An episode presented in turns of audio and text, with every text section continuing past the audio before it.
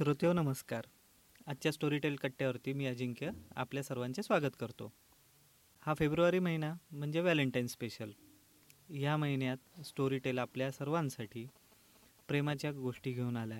त्यात अभिसार असू देत, डार्लिंग असू देत, चुंबन असू देत किंवा रावसारखी एखादी ऐतिहासिक प्रेमकहाणी असू देत, स्टोरीटेलनी आपल्या वाचकांसाठी आणि श्रोत्यांसाठी खास आणली. त्याचबरोबर माया महाटगणीसारख्या आर्टिफिशियल इंटेलिजन्सवरती आधारित असलेली कादंबरी असू देत किंवा अजातशत्रू ही जी येणारी कादंबरी आहे फॅन्टसी ह्या विषयावरती आहे. तर ह्याच महिन्यात स्टोरीटेलने आपल्या सर्वांसाठी शोध फराओचा हा मराठीतला पहिलाच सिक्वल ऑडिओबुकच्या रूपाने आणलेला आहे. तर या संदर्भात आपल्याशी गप्पा मारायला, चर्चा करायला आज श्री संजय सोनवणे आपल्यासोबत आलेले आहेत. तर संजय सोनवणे सर, आपलं स्वागत करतो. नमस्कार. नमस्कार, स्वागत अजिंक्यजी.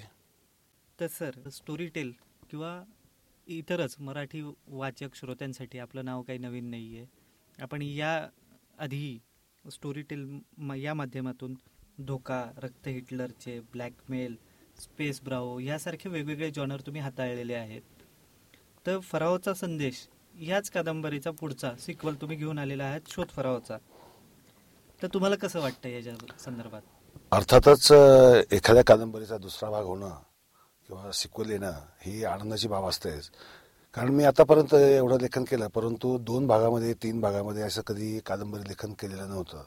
परंतु स्टोरीटेलमुळं आणि या कादंबरीचा जो आवाका होता, त्या विषयाचा जो आवाका होता, तो एका सिक्वेलमध्ये मावणारा नव्हता.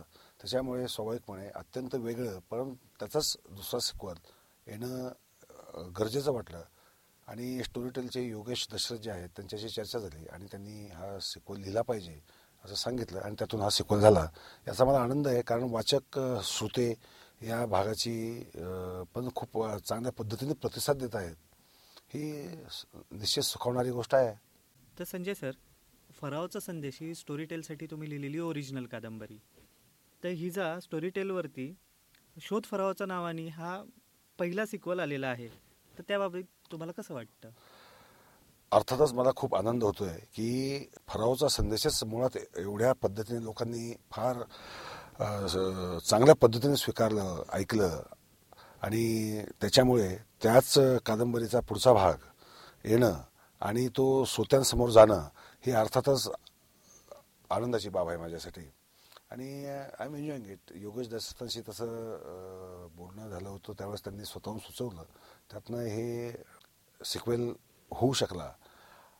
आणि दुसरी गोष्ट अशी आहे की मुळात हा जो काळ घेतला आहे त्याच्यामध्ये सिंधू संस्कृतीचा, सिंधू संस्कृती ते ईजिप्तपर्यंतचं भौगोलिक आवाढव्य जाणारा प्रदेश, या प्रदेशातल्या विविध संस्कृती, विविध परंपरा, विविध संघर्ष, विविध लढे, त्यामुळे याला जरा आपण बॅकग्राऊंडच एवढं स्ट्रॉंग होतं की याचा सिक्वेल होणं एक स्वाभाविक भाग म्हणावा लागेल आपल्याला, त्याला पूर्ण न्याय देण्यासाठी. आणि तो आला आणि लोकही, श्रोतेसुद्धा फार चांगल्यातून स्वीकारत आहेत, याचा मला खूप आनंद आहे. तर मला विचारायचं होतं, जेव्हा तुम्ही फराओचा संदेश लिहित होता त्यावेळेस त्याचा सिक्वेल येईल असं तुम्हाला वाटलं होतं? नाही, खरं सांगायचं तर असं वाटलं नव्हतं त्यावेळेस. कारण पहिल्या सिक्वेलमध्ये एक वेगळी कथा होती की मिलुहा ते ईजिप्त एवढ्या आवाढव्या प्रदेशातला एक प्रवास, एका अर्थाने ती साहसी प्रवास कथा आहे. आणि त्यात त्याच्या वडिलांचं, म्हणजे नायक जो सिंध आहे आपला, की जो लोकांना खूप आवडला आहे, त्या सिंधचे वडील बलजोत यांचा, त्यांचं पूर्वजीवन, त्यांनी इजिप्तच्या राजकन्याशी कसं लग्न केलं आणि त्यातून ह्या आपल्या नायकाचा जन्म कसा झाला, अशा ह्या 2 कथा एकत्र त्याच्यामध्ये आलेल्या होत्या. आणि तो लोकांनी एवढ्या चांगल्या रीतीने स्वीकारला. पण एंड करताना, खरं म्हणजे एंड होतानाच लक्षात आलं की याचा सिक्वेल होऊ शकेल, असं त्याच्यामध्ये काहीतरी एक पोटेन्शियल आहे आणि ते लोकांना आवडेल, त्यामुळे तो भाग लिहिला गेला. तर मग हा जो सिक्वेल तुम्ही केला त्यामध्ये तुम्हाला बेसिक चॅलेंजेस काय आले? चॅलेंजेस असे होते की मूळ कथा जी आहे, कसं होतं, सिक्वेलचे 2 तोटे पण असतात की तुम्ही दुसरा सिक्वेल जर, म्हणजे दुसरा भाग ज्यावेळेस ऐकत असता किंवा वाचत असता आणि जर तुम्ही पहिला भाग वाचला किंवा ऐकला नसेल तर फार गोंधळ होऊ शकतो. हा सगळ्यात मोठा चॅलेंज असतो. तर दुसरा भाग लिहिताना मला तो अशा पद्धतीने लिहायचा चॅलेंज होता की पहिला भाग ऐकला जरी समजा एखाद्या नसला तरी दुसरा भाग हा त्याला एक स्वतंत्र, एक स्वतंत्र म्हणून कथावस्तू आणि पात्र हे स्वतंत्र वाटते असं वाटणं गरजेचं होतं. खरा चॅलेंज हा होता आणि तो चॅलेंज पेलण्यासाठी मला जे जे साहित्यिक प्रयोग म्हणून आपण त्याला करता आले, त्यामुळे करता पण आले अर्थातच. त्यामुळे हे सिक्वेल जरी असला आणि समजा पहिला भाग ऐकलेला नाही आहे म्हणून दुसरा भाग ऐकताना श्रोत्याला कसलीही अडचण निर्माण होणार नाही, किंवा पहिला भाग ऐकला आणि दुसरा भाग वाचला नाही तर मग माझं काहीतरी कथा अपुरी राहील असं सुद्धा वाटणार नाही. कारण तो सिक्वेल जरी असला तर एका संस्कृतीचा आणि एका माणसाच्या जीवनातल्या स्थित्यंतराचा समोर आहे आणि दोन्ही कथा सिक्वेल असल्या तरी स्वतंत्र आहे. या सिक्वलची तुमची प्रोसेस काय होती, थॉट प्रोसेस जेव्हा ती निर्माण करताना होती आणि याला जर पुढं न्यायची जी तुमची तयारी होती तर त्या संदर्भात आम्हाला जाणून घ्यायला फार आवडेल. पहिली गोष्ट अशी आहे की जो पहिल्या भागामध्ये सिंध हा एका दुष्ट फराओला ठार मारतो आणि तो ठार मारत असतानाच त्या फराओने आधी हत्याकांड करून एक घराणं संपवले, पण त्या घराण्यातला एक जण कुठेतरी जिवंत असावा एवढी केवळ शंका येते.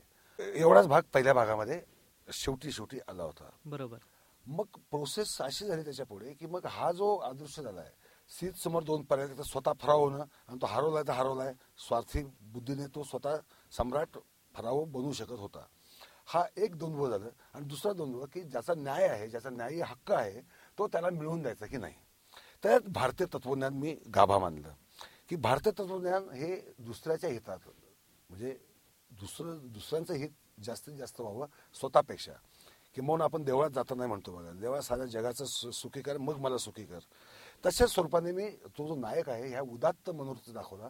तो हे सगळी पदं नाकारतो, एक राजकन्या त्याच्याही प्रेमात पडलेली तो तिचं प्रेमसुद्धा नाकारतो आणि हरवलेल्या एका वंशजाला शोधायचे. आता तो कुठे आहे त्याला माहीत नाही, कोणत्या अवस्थेत ते माहीत नाही, जिवंत आहे का मेलं हे पण माहीत नाही. अशा स्थितीत त्याला शोधायचं, त्याला त्याचं हक्क देऊन त्याला फराओ पदावर बसवायचं आणि मग स्वतःच्या पुढच्या जीवनाचा विचार करायचा आहे. ही थॉट प्रोसेस झाली. या थॉट प्रोसेसमधनं मग कथेचा आकार निर्माण झाला की मग कोण आहे तो, कुठे असेल, कोणत्या संस्कृतीत वाढला असेल, कोणत्या प्रकारच्या, म्हणजे तो एखादा समजा चोर दरोडेखोरांबरोबर बरोबरही वाढू शकतो आणि तसा बनू शकतो, सज्जनांच्या बरोबरही वाढू शकतो, दारिद्र्यही वाढू शकतो, किंवा एखाद्या श्रीमंत घराण्यात दत्तक गेला समजा कुठे, किंवा जंगलामध्ये हिंडताना वाघसिंहाला बळी पडलेला असू शकतो. म्हणजे नथिंग इज नोन. मग अशा स्थितीमध्ये अननोनला शोधणं हे कौशल्य किंवा एक अनावर कुतूहल आपण म्हणूयात. या अनावर कुतूहलासाठी ही टोटली म्हणजे पहिल्या भागातली जी कथानक आहे ते सर्वस्वी एका वेगळ्या प्रवासाचा आहे. तो आपण भौगोलिक साहसिक प्रवास म्हणू, हा आंतरिक प्रवासही आहे. त्याच वेळेचा प्रचंड संघर्ष की शोधणं म्हणजे शोध एवढा सोपा नसतो, त्यात अनेक रहस्य असतात, गुंतागुंती असतात, मानवी संबंध, मानवी स्वभाव, युद्ध, द्वेष, एकमेकाचे कटकारस्थानं, हा सगळा भाग असतो. हा सगळा भाग हा दुसऱ्या सिक्वेलमध्ये आलेला आहे, म्हणजे दुसऱ्या भागामध्ये आलेला आहे. तर सर ही तुमची झाली थॉट प्रोसेस. तर मुळात हे ऑडिओबुक तयार होण्यासाठी ती निर्माण होताना जी काही प्रक्रिया झाली किंवा तयार करायची जी काही मेहनत झाली त्याबद्दल तुम्हाला काय वाटते? ज्यावेळेस पहिला भाग म्हणजे फराओचा संदेश लिहून झाला होता त्यावेळेस त्याचं नॅरेशन कोण करणार, त्याच्यासाठी आवाज कसा असला पाहिजे याच्याबद्दल आमची प्रोडक्शन टीमशी, योगेशजीशी भरपूर चर्चा झाली. 3-4 नावांचा विचारही झाला आणि शेवटी आम्ही कुणाल आळवे या नावावर फायनल झालो. कारण त्यासाठी जो एक भारदस्त आणि एक जे वातावरण, जे कादंबरीचं जे वातावरण आहे, एका वेगळ्या काळातलं आहे, वेगळ्या काळात होते आणि एका अद्भुतरम्य काळात होते, त्यामुळे त्यातला एक भारदस्तपणा पाहिजे. त्या आवाजामध्ये कुठेतरी एक तो वातावरण किंवा तो काळ त्या आवाजातने उभा राहायला पाहिजे, त्याची उच्चार पद्धती किंवा त्याची त्या पद्धतीची असली पाहिजे. कुणाल आळवेंना ही संधी मिळाली आणि कुणाल आळवेंनी त्याला अक्षरशः न्याय दिला. पहिला भागच त्यांनी एवढ्या सुंदर पद्धतीने जो मला जे म्हणायचं होतं, म्हणजे आपण लिखित शब्द असतो त्याला आवाजातनं एक कोंदन चढतं त्याला आपण म्हणू, कारण श्रोत्यापर्यंत जाणार काय असतं, तो आवाज जाणार असतो, त्या आवाजातून त्या भावना, वातावरण, प्रसंग जाणार असतो. तो कुणालने फार सुंदर घेतला. आणि दुसऱ्या भागामध्ये तर मी असं सांगेल की पहिल्या भागापेक्षा अजून त्याच्यामध्ये काय म्हणू आपण, एक विकास जो म्हणतो आपण, कलाकाराचा विकास तो दिसतो. आणि दुसऱ्या भागाची कथाही थोडीशी वेगळ्या स्वरूपाची जात असल्यामुळं त्याला तो जास्त सूट झाला. त्यामुळे याच्यामध्ये मी कुणाल आळवे यांचं कौतुकच करेल. आणि जे एडिटिंग म्हणतो आपण त्याला, की कुठे हे द्यायचं आहे, ज्याला म्हणतो इफेक्ट्स द्यायचे आहेत, ते इफेक्ट्सही अशा पद्धतीने दिले गेले आहेत. त्यामुळे कादंबरीचा जो कथेचा पात्रांचा जो हे आहे, काय म्हणतो आपण त्याला, जोर आहे किंवा त्याचं वैशिष्ट्य जे आहे ते त्यातनं ते साकार होत जात आहे. त्यामुळे मी कुणाल आळवेंचा खूप आभारच मानेल की त्यांनी ज्या पद्धतीने यासाठी कष्ट घेतले आणि आपली ताकद पणाला लावली, पूर्ण जी अदाकारी पणाला लावली, ते अभिवाचन अत्यंत सुंदर झालेलं आहे असं मी म्हणेल. तर मला विचारायचं सर, जेव्हा धोका किंवा रक्त हिटलरचे ही तुम्ही नायक प्रधान थरार कथा लिहिता किंवा स्पेस ब्रावो सारखं सायन्स फिक्शन लिहिता, ते सोडून फराओ कसं वेगळं आहे?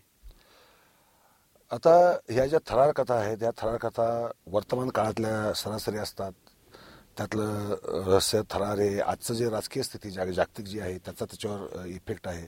आणि आपला नायक भारताच्या विरुद्ध होणारी जी कटक कारस्थान आहेत त्याला अर्थातच तोंड द्यायचा प्रयत्न करणार. कदाचित आता पुलवामाची केस झाली, त्यासाठी सुद्धा कदाचित मी एखादी उद्या एक थरार कथा लिहू शकेल, कदाचित लिहिलंही. कारण हे वर्तमान घटनांचं आपल्या मनावर होणारं एक प्रतिबिंब असतं आणि आपण शेवटी त्याच्यावर मार्ग काढायचा प्रयत्न करत असतो. साहित्य हा पण एक उत्कृष्ट मार्ग आहे. स्पेस ब्राव्होमध्ये भविष्यवाद दाखवला आहे, आमचा देश पुढच्या 50 वर्षात कुठे जाणार आहे ज्ञान विज्ञान आणि अर्थसत्तेच्या बाबतीमध्ये. त्यामुळे भविष्यवादही महत्त्वाचा आहे.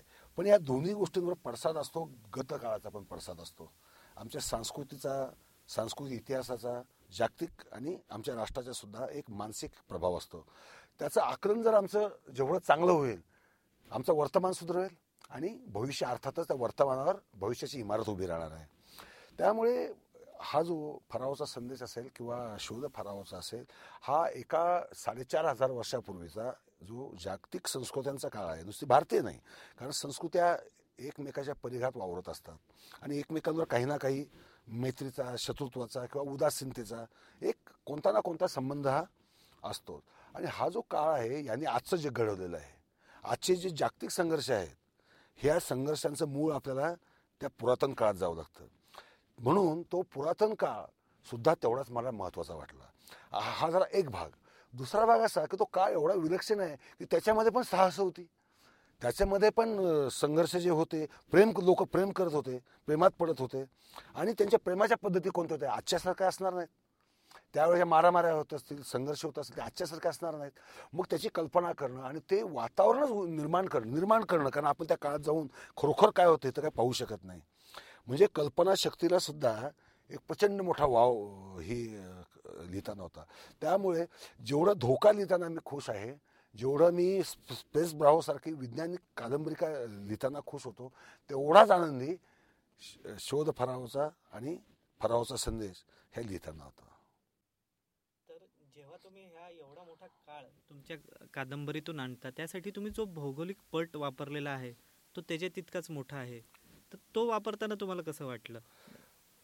खरं म्हणजे हा जो प्रचंड आवाढव्य, म्हणजे जवळपास संपूर्ण आशिया आणि आफ्रिका खंडाचा काही भाग एवढा हा भौगोलिक पट आहे, त्याच्यामध्ये तो वापरत असताना मी कल्पना करतो की एकच संस्कृती सगळीकडे सारखी नसते. एवढ्या मोठ्या विशाल भूप्रदेशामध्ये त्यावेळेस टोळी जीवन होतं, त्यावेळेस आजच्यासारख्या राजकीय व्यवस्था किंवा सामाजिक व्यवस्था नव्हत्या. काही ठिकाणी थोड्या प्रगत, काही ठिकाणी अप्रगत, तर काही ठिकाणी अक्षरशः रानटी म्हणू आपण त्याला, अशी संस्कृती आहेत. ह्या सगळ्या प्रदेशात आणि कोणत्या प्रदेशात नेमकी कोणत्या प्रकारची संस्कृती असू शकेल. आणि मग तिथनं जात असताना, म्हणजे पहिल्या भागामध्ये आपण जर पाहिलं शोध फराओचा, तर प्रत्येक भागातनं जाताना वेगवेगळ्या मानसिकता समोर येत जातात. कारण संस्कृती म्हणजे शेवटी काय असतं, त्या समाजाची मानसिकता म्हणजे संस्कृती.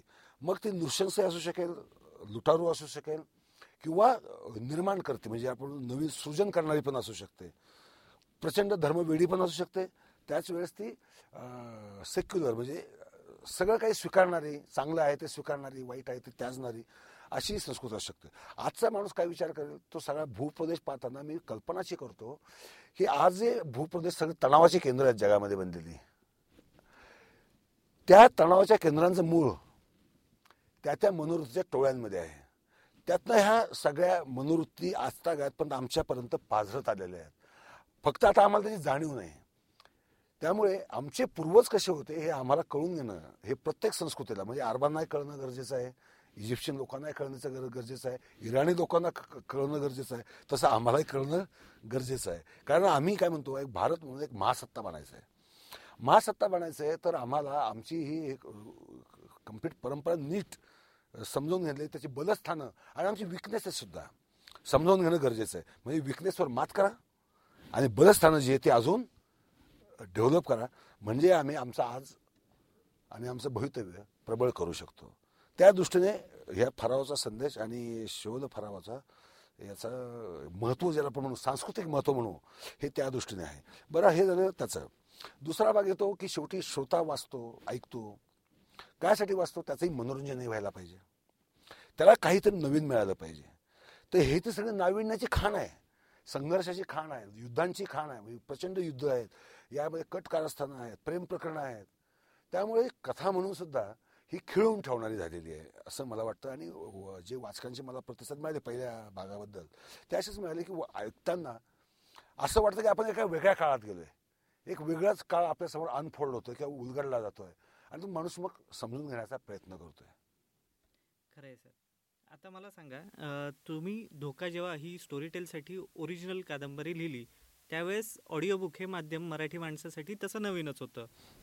तर आता त्यानंतर एवढा काळ गेला, त्यानंतर तुमच्या इतरही कादंबऱ्या आल्या आणि त्यानंतर आता शोध फराओचा आलेला आहे. तर ह्यासाठी हा जो मधला जो काळ आहे, त्यात नवीन पिढीने हे माध्यम म्हणून कसं पाहिलं आणि ते बदल काही त्यांनी स्वीकारलेले आहेत का, ह्याच्याबद्दल तुम्हाला काय वाटतं? सुरुवातीला असं होतं की काही साहित्यिक सुद्धा मला असं म्हणाले की सोनवणी, तुम्ही धोका पत्करत आहात. आणि नेमकं म्हणजे पहिल्या कादंबरीचं नावही धोकाच निघालं. धोका का? मी म्हटलं धोका का? म्हणजे तुमचा प्रिंट मीडिया आहे, तुमचा वाचक एवढा अचाट आहे, तो तुम्ही त्यांची निराशा करताय, कोण ऐकत बसणार, ही अशी सुरुवातीची प्रतिक्रिया होती. परंतु ज्यावेळेस धोका लिहिली गेली, कारण स्टोरी टेलची मला वाटतं मराठीतली ही पहिलीच ओरिजिनल, आणि योगेशजी आणि संतोष देशपांडेजी यांच्याबरोबर आमची या संदर्भातली चर्चा झाली की ऑडिओस माझ्यासमोर मी घेतला तो चॅलेंज म्हणून.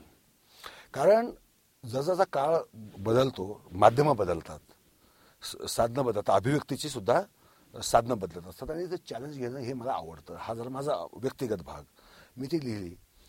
सुरुवातीला ऑडिओसाठी लिहायचं म्हणजे पद्धत बदलावी लागते, स्टाईल बदलावी लागते, त्यासाठी संघर्ष करावा लागला मला. लिखाणाची शैली, त्या शैलीवर अजूनही आम्ही प्रयोग करतोय म्हणजे याच्यामध्ये. आणि श्रोत्यांच्या बाजूने जर पाहायला गेलं तर आजची जी नवीन पिढी आहे, तरुण पिढी, ही तरुण पिढी घरात बसून वाचणारी राहिलेली नाही. ही वास्तव आम्ही साहित्यिकांनी, विचारवंतांनी मान्य केलं पाहिजे. नवीन पिढीबद्दल जर बोलायचं झालं तर त्यांना ऐकणं, पाहणं या दोन गोष्टी आवडतात, वाचण्यासाठी तेवढा वेळ देणं हे त्यांना आवडत नाही. त्यामुळे अगदी म्हणजे माझी मुलं जरी म्हटली तर ते वाचतात का? नाही. पण ऐकतात का? हो, ऐकतात. कारण हे माध्यम बदललं आहे, याचं कारण नवीन पिढीची अभिरुची बदललेली आहे आणि त्यांची सुविधा कशात आहे, त्याची सुविधा तो चालताना, बसमध्ये प्रवास करताना, रेल्वेतनं जाताना, विमान प्रवास करताना कुठेही तो ऐकू शकतो. वाचनाचं तसं नाही, वाचनाला एक मर्यादा आहेत, काही मर्यादा आहेत. आजूबाजूला कोलाहल आहे, तुम्ही वाचू शकत नाही, तुम्हाला एका विशिष्ट पद्धतीने बसावं लागतं, विशिष्ट इंसांवर ते पुस्तक समोर धरावं लागतं आणि डोळ्यांनाही त्रास करून घ्यावं लागतं. हे माध्यम इतकं सोपं, सुविधाजन्य आहे की हे उद्याचं भवितव्य आहे, हे फ्युचर आहे आणि आपण फ्युचरिस्टिक आहोत. त्यामुळे याला जो आता परवाचीच गंमत सांगतो, एका लेखिकेचा फोन आला, नवलेखिका म्हणजे तिने अजून पुस्तक लिहिलेलं नाही, पण ते लिहायचं, तेव्हा लिहायची ते सायन्स फिक्शन.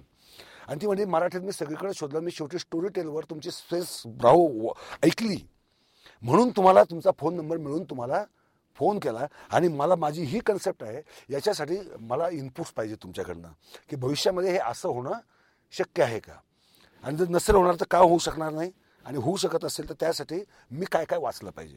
म्हणजे मला असं वाटतं की नवीन लेखकांनासुद्धा जर आपलं पुस्तक आणि त्यांनी ते ऐकलं आहे, याचा अर्थ ते लोकांपर्यंत पोचलं आहे, त्यामुळे ही आनंदाचीच गोष्ट आहे. म्हणजे अत्यंत मी सांगेल संतोषजी आणि अजिंक्यजी तुम्हाला की खरोखर म्हणजे ही समाज म्हणजे लोक स्वीकारत आहेत, अस्वीकार नाही आहे, आणि ही संख्या वाढत जाईल. नवीन पिढीला आता नुसतं वाचक किंवा नुसतं श्रोता ह्या दोन वेगवेगळ्या संबोधनात न उल्लेखता एकत्र आणण्याचं काम हे ऑडिओ बुक करत आहे. अगदी अगदी अगदी अगदी ऑडिओ बुकमुळे सोय आहे, ज्यावेळेस तुम्ही वाचू शकता. जे उपलब्धच नाही, समजा जे एखादी गोष्ट ऑडिओमध्ये उपलब्ध नाही, समजा मला चचनामा पाहिजे, 14व्या शतकातला ग्रंथ आहे, तर मला ते वाचणं भाग आहे, ते ऐकण्यासाठी उपलब्ध असेलच याची हे नाही, कारण त्याचा मुळात जो वर्ग असतो तो एवढा मर्यादित संशोधकांपुरता वर्ग आहे आणि संशोधकांनी तर वाचलंच पाहिजे. पण ज्याला आपण बाकीचे वैचारिक असतील, जसं शिवाजी महाराजांचा इतिहास असेल किंवा आता आपण यशवंतराव होळकरांचा इतिहास असेल, तो ऐकून जास्त प्रेरित होऊ शकतात, कारण का की त्यात आवाजही येतो ना. वाचन करताना काय होतं, आपल्यावर समोर कोरडी निर्जीव अक्षर असतात, पण ऐकताना नॅरेटरचा त्या कथेला साजेसा, पात्रांना साजेसा, प्रसंगाला साजेसा आवाजही असतो, त्यामुळे त्याची मजा जरा शब्दांना जिवंतपणा करायचं. यस, शब्दांना जिवंत करायचं.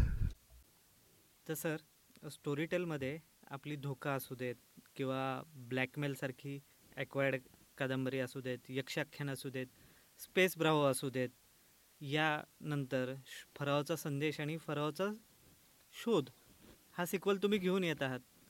तर आता श्रोत्यांसाठी आता नवीन काय तुम्ही स्टोरीटेल तर्फे आणत आहात किंवा त्यांनी काय अपेक्षा करावी तुमच्याकडून? आता श्रोत्यांना खूपच आवडेल, खूपच असं एक चॅलेंजिंग प्रोजेक्ट मी स्टोरीटेलसाठी केला आहे आणि त्याचं नॅरेशनही मीच केलं आहे. तो प्रकल्प आहे झंझावात, महाराजा यशवंतराव होळकरांची शौर्यगाथा. यशवंतराव होळकर हे भारतातलं एक अलौकिक व्यक्तिमत्व होतं. त्या व्यक्तिमत्वाचा एक त्यांचा इतिहास, त्यांचं जीवनचरित्र आणि त्यांनी केलेले संघर्ष आणि ब्रिटिशांशी केलेले युद्ध याचा थरारक आणि प्रेरणादायी, तरुणांना जास्तच प्रेरणादायी वाटेल असा इतिहास या झंझावातमधनं लवकरच श्रोत्यांसाठी सादर होणार आहे. नक्की सर, आम्ही पण त्याची आनंदाने वाट पाहू. धन्यवाद. तर धन्यवाद संजय सर, तुम्ही तुमचा अमूल्य वेळ काढून खास श्रोत्यांसाठी इथं आलात आणि आमच्याशी मनमोकळ्या गप्पा मारल्या, त्याबद्दल धन्यवाद.